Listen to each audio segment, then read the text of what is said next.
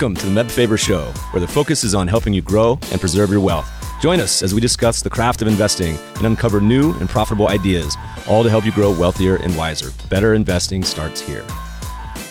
Meb Faber is the co-founder and chief investment officer at Cambria Investment Management. Due to industry regulations, he will not discuss any of Cambria's funds on this podcast.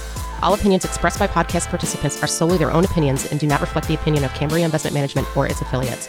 For more information, visit CambriaInvestments.com. Today, we have an episode in our Africa Startup series. If you look out the horizon in the next few decades, arguably no place in the world has more tailwinds than Africa. And right now, the startup scene in Africa is on fire, with amazing companies being founded, fundraising records being set, and M&A heating up. We've already featured some of the top companies from Africa, like rocket ship unicorn Chipper Cash and Smile Identity. But in addition to these world changing startups, we'll also talk to those that are boots on the ground investing and allocating across the continent to learn firsthand about why Africa presents such a unique opportunity today. This episode is sponsored by our friends at YCharts. A typical day in the life of a financial advisor calls for back to back client meetings, juggling portfolio management, and the consistent desire to improve client relationships. YChart's report and proposal tools could be the missing piece to help you effectively handle these time consuming tasks. Now more than ever, clients want to hear from their advisors, and with user friendly templates at your disposal, generating impactful client reports can be easily integrated into your everyday routine, helping you free up time and focus on what matters most enhancing client interactions and growing AUM. Need to make a clear head to head comparison between a client's existing portfolio and your proposed one? Want a seamless way to educate your client and present market trends with minimal effort? Join thousands of users who rely on YCharts to easily answer those questions and much more by leveraging personalized proposal reports to truly showcase your value add. Click the link in the show notes to learn what others are saying about YChart's comprehensive suite of reporting and proposal generation tools. Get 20% off your initial YCharts professional subscription when you start your free YCharts trial. Click the link in the show notes or tell them Meb sent you for new customers only. Please enjoy today's show in the Africa Startup Series. What's up, y'all? Super cool show today. Our guest is the founder of 54 Gene, a company pioneering genomic research across the African continent. In today's show, we're talking all about genetics. Did you know less than 3% of genomic data in research databases is from African populations? Our guest today is trying to change that. He walks us through the origin story of the company and the ins and outs of what it's like to both gather and analyze genetic data. Then he shares the process of partnering with pharmaceutical companies and what the long term prospects for the company are. Please enjoy this episode with 54 Genes, Abasi Ene-Obong. Abasi, welcome to the show. Thank you, man. How are you doing? I'm great. Where do we find you today in the early days of August 2021? Today I am in Washington DC, but I am actually going back to or going to Nigeria over the weekend So kind of shuttle between the US and Africa. Currently in Nigeria, we started out of Nigeria. Washington, D.C. is our headquarters. So we have two headquarters, one in Nigeria, one in Washington, D.C. We're now in the process of also expanding to a few other African countries. I was a little nervous when I rang you up that you were actually going to be in Nigeria and who knows what time it is, like two in the morning or whatever. Now, I did one podcast with a guy in Thailand at about three in the morning, so I felt bad. When I first heard about your company, we talk a lot about my investing journey on the podcast and, and have invested in a lot of earlier stage startups. And there's only been about a dozen where, that, that have come across the plate that is an idea that to me is so obvious, but also so interesting. Where I thought in my head, why doesn't this exist? And just waiting for someone to do it. And that's you guys. Congratulations. Why don't you tell everyone a little 10,000 foot overview of what 54 Gene is and what you guys do? I mean, the way to look at 54 Gene is that we're an African genomics company. And we're a genomics company that are deriving insights from doing uh, genomics work out of the African continent. And you can layer lots of different applications on top of that, right? Because it's sort of the building blocks to discovery work in the pharmaceutical industry space, you know, where you do target ID identification work which is what leads to the discovery and development of new medicines. But, you know, that same genomics kind of infrastructure could also support lots of different applications, including molecular diagnostics, precision medicine clinical trials. And in our case, you know, we happen to be the leader in this space in Africa. Africa, as many of you, most of you know, will be about 1.5 billion people over the next few years, 54 countries, which is why we call ourselves 54 gene. It's the birthplace of humanity, has the most genetically diverse populations across the entire world. And so because of that, it's has embedded in those populations lots of insights, potential insights that could improve healthcare, not for Africans and for the general world population, regardless of ethnicity. And so prior to 54 gene, there really hasn't been genomics infrastructure, or human genomics infrastructure in Africa a company was set up to kind of lead that charge, build infrastructure, and begin to do very interesting precision medicine work in Africa, but in partnership with global companies, irrespective of geography. It's funny because if you rewind 20 years, when I just graduated university, they were just finishing sequencing the genome. So Celera and Craig Venter, the Genome Project and I was a biomedical engineering student. I was joking with you before because my first stop out of college was in DC, where you are, and my roommate was an African guy from Burkina Faso. But if you remember, there was a little biotech company by the name of deCODE Genetics, and they were focused on this Icelandic population. And it was a big story on Wall Street, and they raised a bunch of money, and it existed for a long time. But it was always a curiosity to me why there wasn't 50 deCODE genetics or why there wasn't companies doing this all around the world and so kick the question kind of back to you is part of that that it just take 20 years to developing the sequencing and the cost to come down was it because there just wasn't a focus on investors why is did now become the time for this really happening with you guys Part of it is the improvements in technology. You know, when deCODE was starting out, it, it cost a few thousand bucks to sequence a gene. Now you can do it for a few hundred bucks. There are now even cheaper technologies where you could do genotyping with imputation you could impute a genome and that could still be quite valuable and that could be done for the low hundreds and so yeah so we've had a, a technology acceleration, which makes this sort of businesses cheaper or more affordable rather to do. That doesn't mean that it's not still capital intensive but it's definitely less capital intensive as it was back in the days of deCODE.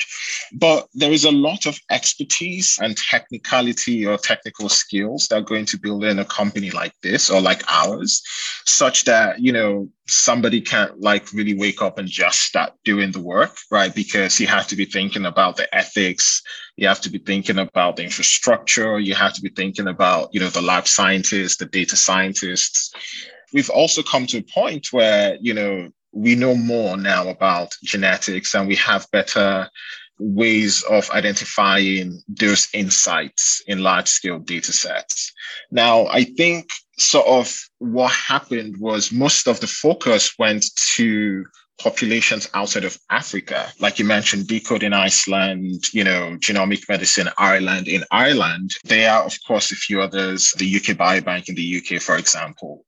And a few years ago emerged that because most of that focus had gone to ex African nations or, or, geographies, that the world's genomics data sets were mostly white, mostly Caucasian. And that wasn't giving us a good picture of what was happening in the human biological system, right? Because you sort of need to study or understand how diseases affect different populations to understand how diseases affect us as humans. What you find in this space is that sometimes discoveries you find in one population actually can be translated in, in another population, right? So that you're able to develop or discover insights in Africa does not mean that, you know, that discovery only works for Africans. Some of those discoveries work across the board, right? Because it takes us back to the genetic basis of why, you know, a disease or, or, the causality of a disease. What happened was while all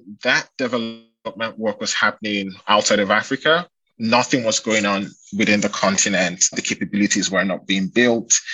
And then recently, as well, a few years ago, as some of the data from those early projects started coming out, we started seeing that African genetic data sets were very, you know, valuable in terms of the insights they could provide. So studies like the 1000 Genomes Project run by, you know, the US government um, came out comparing multiple ethnic populations across the world, findings showing that, you know, African populations had the most variant sites per genome and had very good genomic architecture to enable things like fine mapping, you know, to drill down to the causality of a disease. It's become clear that the future of genomics cannot be complete without doing genomics in Africa. Some of the challenges or some of the things we're now trying to solve for is how do you do genomics in Africa?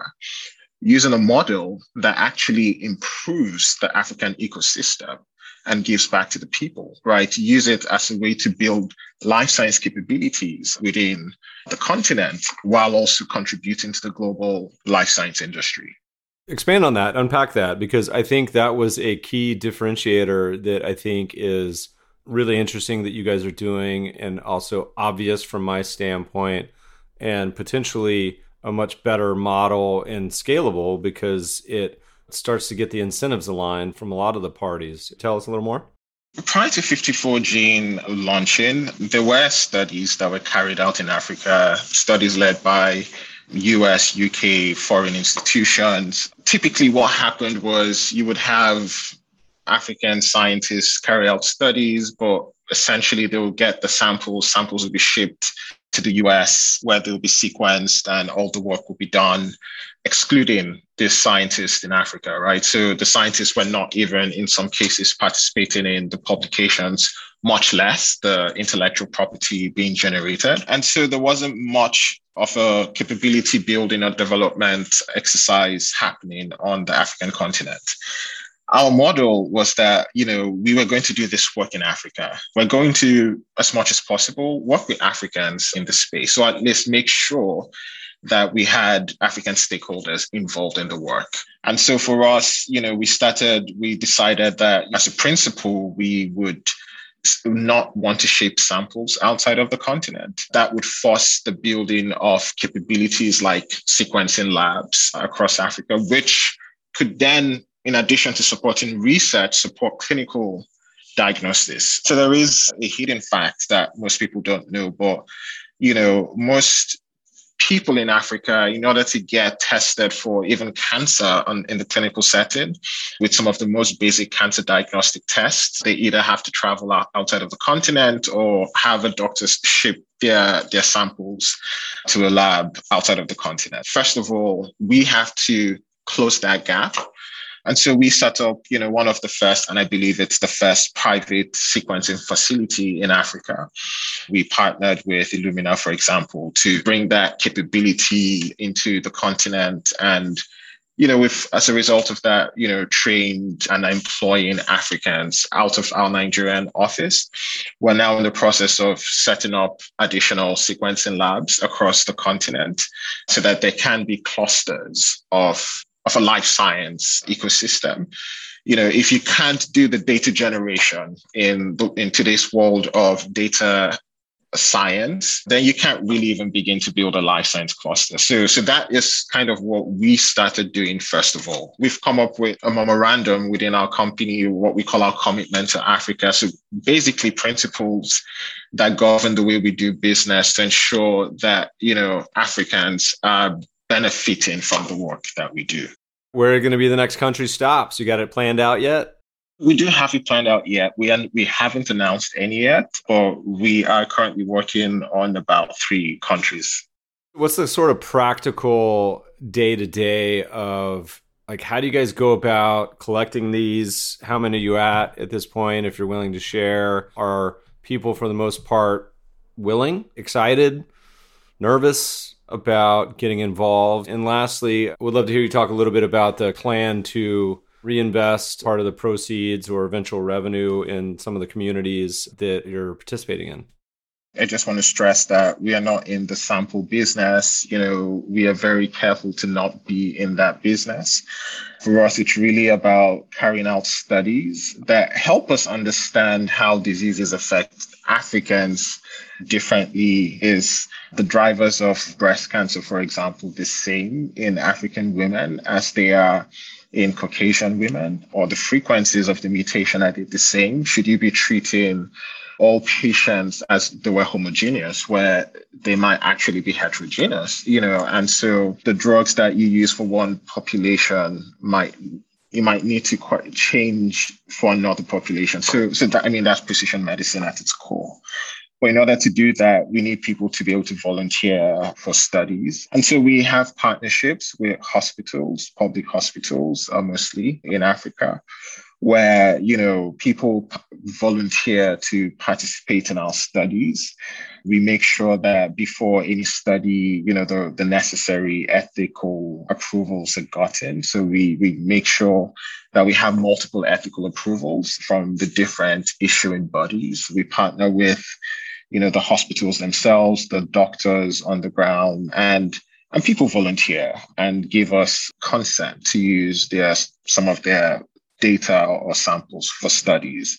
We don't sell data. We our goal is to commercialize insights from the studies, right? So if in the process of studying breast cancer, for example, we find targets that could or th- that could have therapeutic potential, then we seek to develop those targets into drugs and by so doing, you know, we're building an intellectual property capability on the continent and making sure that those deals that we then sign with pharma companies have a give back model. You know, the other sad fact is when drugs are launched globally, when you leave in Africa, is those drugs get into the continent 10 to 20 years after the launch in the US right? And so they usually come back, come into Africa as a generic drug. For a drug to be generic, it has to have lost this, you know, patent, gotten to the end of its patent life cycle. It's almost like people in, on the African continent are getting handout, the drugs that are being discarded, more or less. And so we believe that by having the African life, you know, having an African life science ecosystem, you have people on the table who could also negotiate and speak for the continent's future in ensuring that life-saving drugs come back to the continent as and when they are available, not when the pharma companies that own them have moved on from them.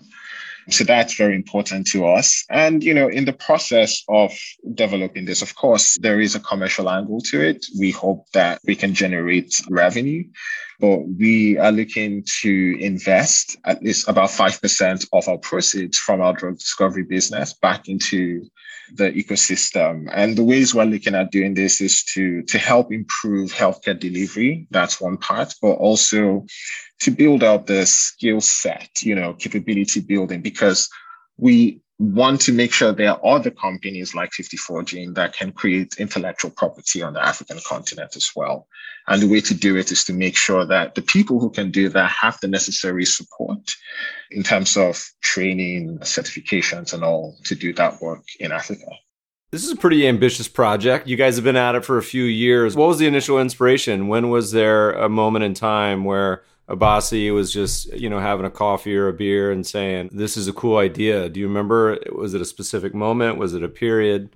This idea dates back many, many years, beginnings of the millennia. When I was in university, I remember going to a genetics class and, you know, there was a lot that we're just learning about genetics at the time. And I saw how using genetics, you could find cures to previously uncurable diseases. I remember in one of my first classes, we were talking about Huntington's disease and how there was no cure for Huntington's disease. And I thought to myself, well, I want to do something where I can bring some of these types of cures to the market, you know, for people to really, you know, like to be cured. And so it started really from there. But this was all the way back in 2000. I still had to go through my process. I think the other landmark was by the time I was finishing my PhD uh, in cancer biology at the University of London. This was in 2013. I had thought to myself that I wanted to start a healthcare company. The way I thought about it was I wanted to start a, a healthcare company in Africa, but what that was global. I didn't see why you couldn't have a healthcare company originating from Africa that couldn't be on par with any other healthcare company. And we've seen this has happened in other markets like China and the rest, like with BeiGene, for example being a company that started in China, which has grown now to be like a $70 billion valued pharma company. I then moved to the US in 2013, went to business school, started working for IMS Health. At the time, you know, IMS Health, what I was doing for IMS Health was I was using their data assets to solve problems for big pharma, right? So what countries do you launch drugs in? You know, what's the reimbursement system? How do you monitor your commercial operations, etc.? One of the things I realized was as we would consult and tell these companies what to do, Africa, made up of 54 countries, was being grouped as rest of the world. In other words, you don't need to create a strategy for the rest of the world, create a strategy for US, EU5, maybe the BRIC, BRIC uh, countries, and then a few others, but then rest of the world, it gets there when it gets there. And, you know, I felt that one of the reasons for that was the lack of data coming out from Africa, because if you don't really see the data, you don't understand the market. And so I'm not like throwing shade at any company here. I think that it's a platform type issue, a chicken and egg issue. You need to have credible players in an ecosystem and you need to be able to get data back because that's sort of what informs your strategies. All of this coupled together made me decide in 2019 to start 54 Gene. So we've been in existence for about two and a half years. Did you just say, look, I'm going to fund this very ambitious biotech idea out of my own pocket? Did you start to scrape together some friends and family? Did you do some institutional fundraising? How'd you go about it? And was the initial business model the same as the one you guys have developed now? I didn't know it was very ambitious when I started. I was just, I wanted to have done it.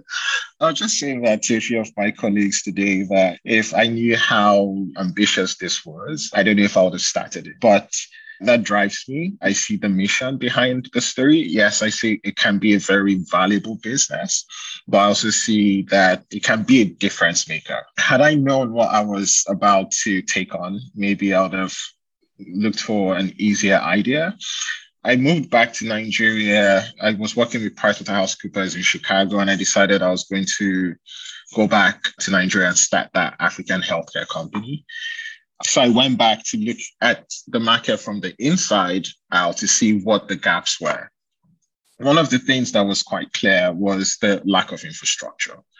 And it just seemed like any of the business ideas I had were hindered by the lack of infrastructure. I flirted around a few ideas, or I decided to apply to Y Combinator in late 2018. And I told myself if I was going to get into Y Combinator and, you know, have to pitch to leading Silicon Valley VCs. I might as well go for my most ambitious idea. We got into Y Combinator, started in January of 2019. And it was there that we got the name 54 Gene. The business has morphed. We've moved through different stages from thinking about it from, a, okay, maybe if we got samples, you know, uh, that was at the very rudimentary phase that other people could do the work to thinking about it from the perspective that if we built the capabilities in house, then we could actually do the work and develop the IP. Towards the end of 2019, we started embarking on a journey as a company to build the capabilities in house. That meant pausing a little bit on some of our potential easy commercial deals where we could have sold data licenses and all. Because we said, one, this is not the business we want to be in. Two, in doing that, we will only be competing with our ability to, you know, vertically integrate into the discovery space. So we kind of had this focus on building those capabilities. We now have our own labs where we do most of our work. We can do the sequencing. We are bringing on proteomics into our labs in Africa, as well as all the other omics that you might think about. So we have a big infrastructure there. We have our own data science bioinformatics team, which started this year, early this year. We have our translational biology team. We just recruited somebody to build out that team, our VP drug discovery. We've gone through different phases. We are now sort of in the process of beginning to generate a ton of data from the samples we have in our biobank, because now we are capitalized enough to do that and begin to do the discovery. And some of that capitalization is through VC firms. And we are also about to bring on non dilutive funding through pharmaceutical partnerships as at the end, as of last year, we had brought in about $20 million in funding. This year, we've brought in some more funding. It hasn't been announced, but we're still in the process of bringing in some more. We think that we are, we're just about to hit that inflection point because now all that data in the sample, all the samples are beginning to be com- converted into data, you know, which is where the insights begin to be generated from. And, you know, we hope at this point that like the sky's the limit, that we can get into great partnerships that allow us as a company to build value within the company, but also to build value within our ecosystem. All the easy work's done. Now it's time to get to all the hard stuff. Tell me a little bit about the conversations because the funny thing about certain ideas when they find that sort of magical product market fit or service market fit, whatever it may be, it feels like it almost just needed someone to do it. To me, was the experience talking to a lot of these investors over the past couple years what was the experience like was it you having to explain it to a bunch of people and everyone saying no i don't get it or was it immediately obvious with certain groups or what was the whole process like and i imagine it even more challenging post and during COVID too. Yes. And so we've seen a mixed bag. We've seen people who are like, duh, like this makes sense. And we've seen those who have been like, well, it makes sense, but we just want a bit more proof points. But, you know, one of the things we have seen is a tremendous amount of interest from just about every, quite a few of the big names. We've brought in some funding, you know, so it's at each stage bringing in the right partners for each stage. Of course, we are an African company that inherently has certain risks just by defining yourself as an African company, which is something we have to deal with. But we want to be defined that way, and we don't mind being defined that way because we don't think that that should have to be in today's world. It should have to be like uh, a disadvantage. You know, we see it as an advantage in this space. And so, yes, there are firms that have not invested in Africa before. And so for some, for those types of reasons, they may not want to make a, a commitment because they don't understand the, the space. We also have those who understand this, who have not and are happy to make that commitment. So it's, it's been a mixed bag, but what I'll say is that we've been able to get attract funding from very reputable VC firms, and you know even more firms are beginning to line up. Should we hit our own internal matrices, we believe we could potentially even get to the public markets within a reasonable time frame. So that's something we are looking forward to. It seems like certainly the mood has shifted a bit about around the entire African ecosystem with the number of acquisitions going on. Certainly, fintech has been a hot space, but to me, at least from afar, it seems like a certain acceleration in companies at scale too that are really starting to see some success either partnering or doing it alone on the international scene. Talk to me a little bit about the challenges of actually executing where operationally speaking one country soon expanding to a handful half dozen dozen at some point all that presumably have some different regulatory, legal, bioethical rules. How much of a barrier struggle is that? Is it not as much as you thought? Is it way more than you thought?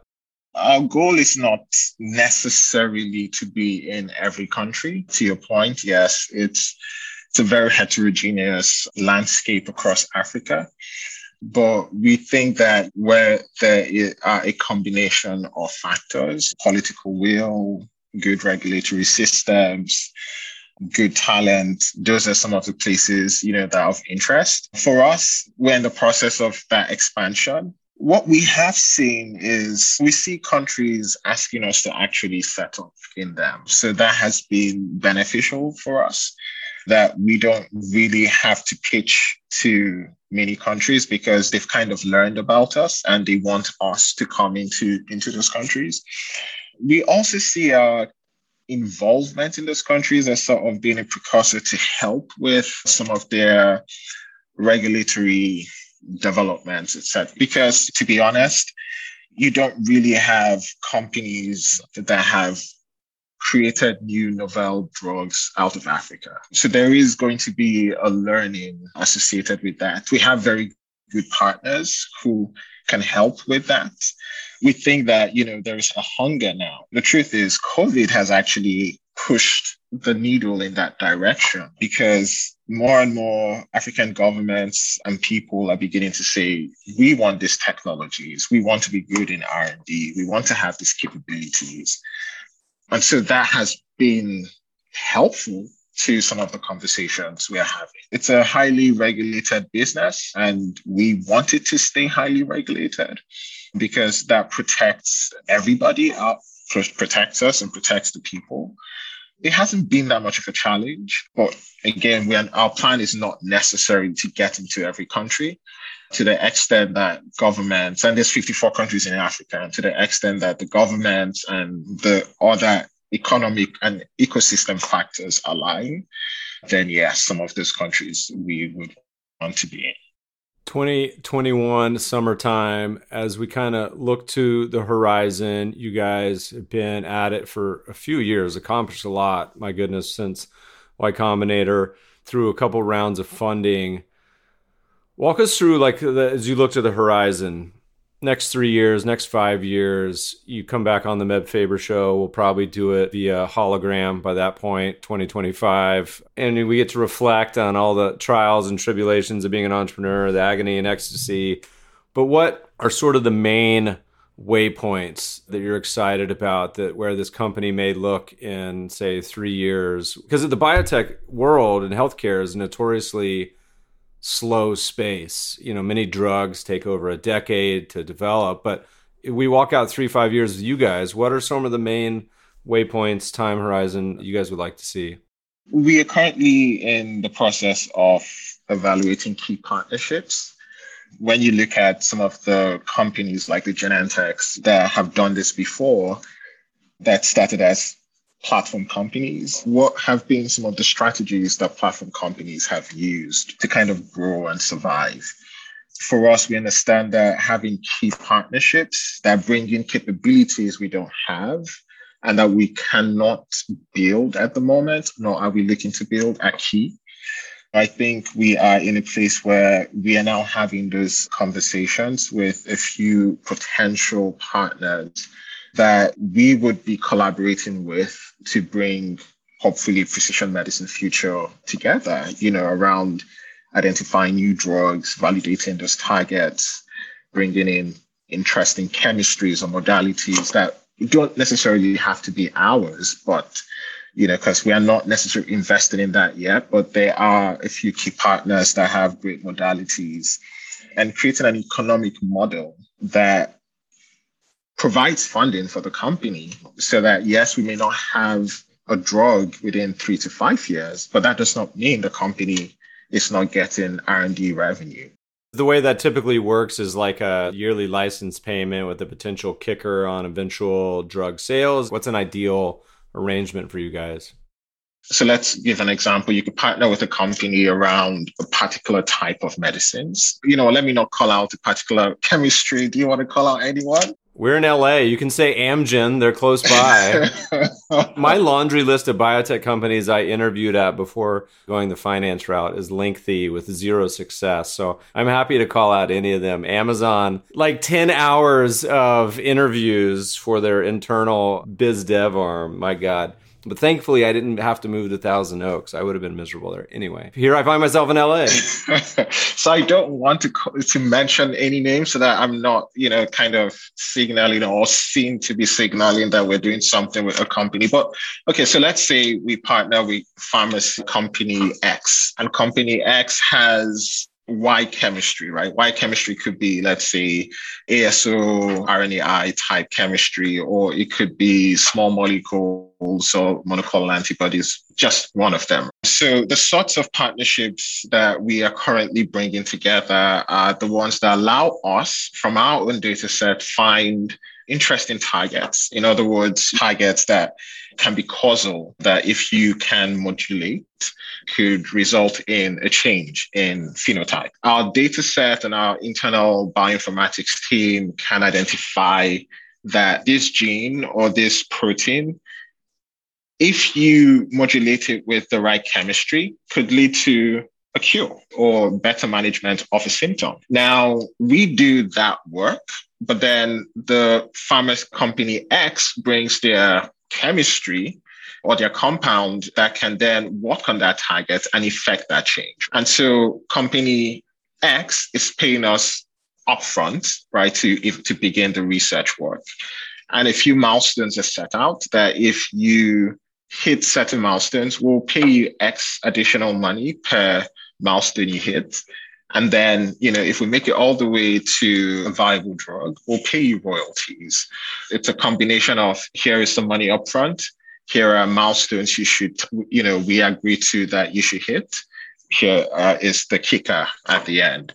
So these are some of the types of conversations we are having at the moment. We think that, you know, we can bring in a good ecosystem of partners to do that work with that will help fund some of our work as a company, help us build additional capabilities using hopefully non dilutive capital. That gets us closer to our goal of, you know, who knows, one day becoming a potential Genentech. You're talking about three to five years. So we think that we can potentially start onboarding these types of partnerships within the next 12 months should those partnerships begin to work, should we begin to find very interesting findings, as we hope we would, then we could make a case to bring that to the market, the public markets within that time frame as well. As you look back on this journey, it's been a short one, but pretty intense. What's uh, been the most memorable moment, good, bad, in between? Anything come to mind? sometimes I feel like a lot has happened, but it's been very good. It's been rewarding. It's the kind of thing that if you do and it succeeds, you know you've contributed, you know, you've made a difference. And so I'm driven to make sure that we are making a difference the people that have become aligned to this vision make it enjoyable, make it worthwhile, and building friendships that will last forever in the process of doing this work. And so that has been rewarding. And for me, being born in Nigeria, you know, and starting my education in Nigeria and seeing that I didn't really have like there were things I didn't have access to at the time. And being able to now be the person to bring these things. I'll talk personally about my dad. So my dad is a professor. He's retired now, but he actually is a geneticist, a plant geneticist was educated in Nigeria and the UK and came back and has been one of the people who has trained quite a bit of geneticists in, in, in Nigeria. But, you know, he had to do it in a system that didn't really allow him get into the practical elements of the work, have the labs to train. And one of the things that I'm happy about seeing is, you know, my dad is alive to see that his son is sort of bringing this back home. For me, just knowing that that element is there is, I mean, I think we all, whether we know it or not, we try to please our parents, even subconsciously. I'm happy. I'm happy for the journey. 90% of the reason I do the podcast is for my mom, who is our number one listener. So I can relate to that statement. you probably don't have much spare time as a founder, entrepreneur. What do you do in your spare time? Are you a footballer? What sort of hobbies, interests you have? I used to be a basketballer. I used to play basketball modern football. I'm going to say football. Do you mean soccer or football? Yeah, soccer. I try to read. I try to spend time with family. I like music, but we can't go for shows anymore because of COVID, you know?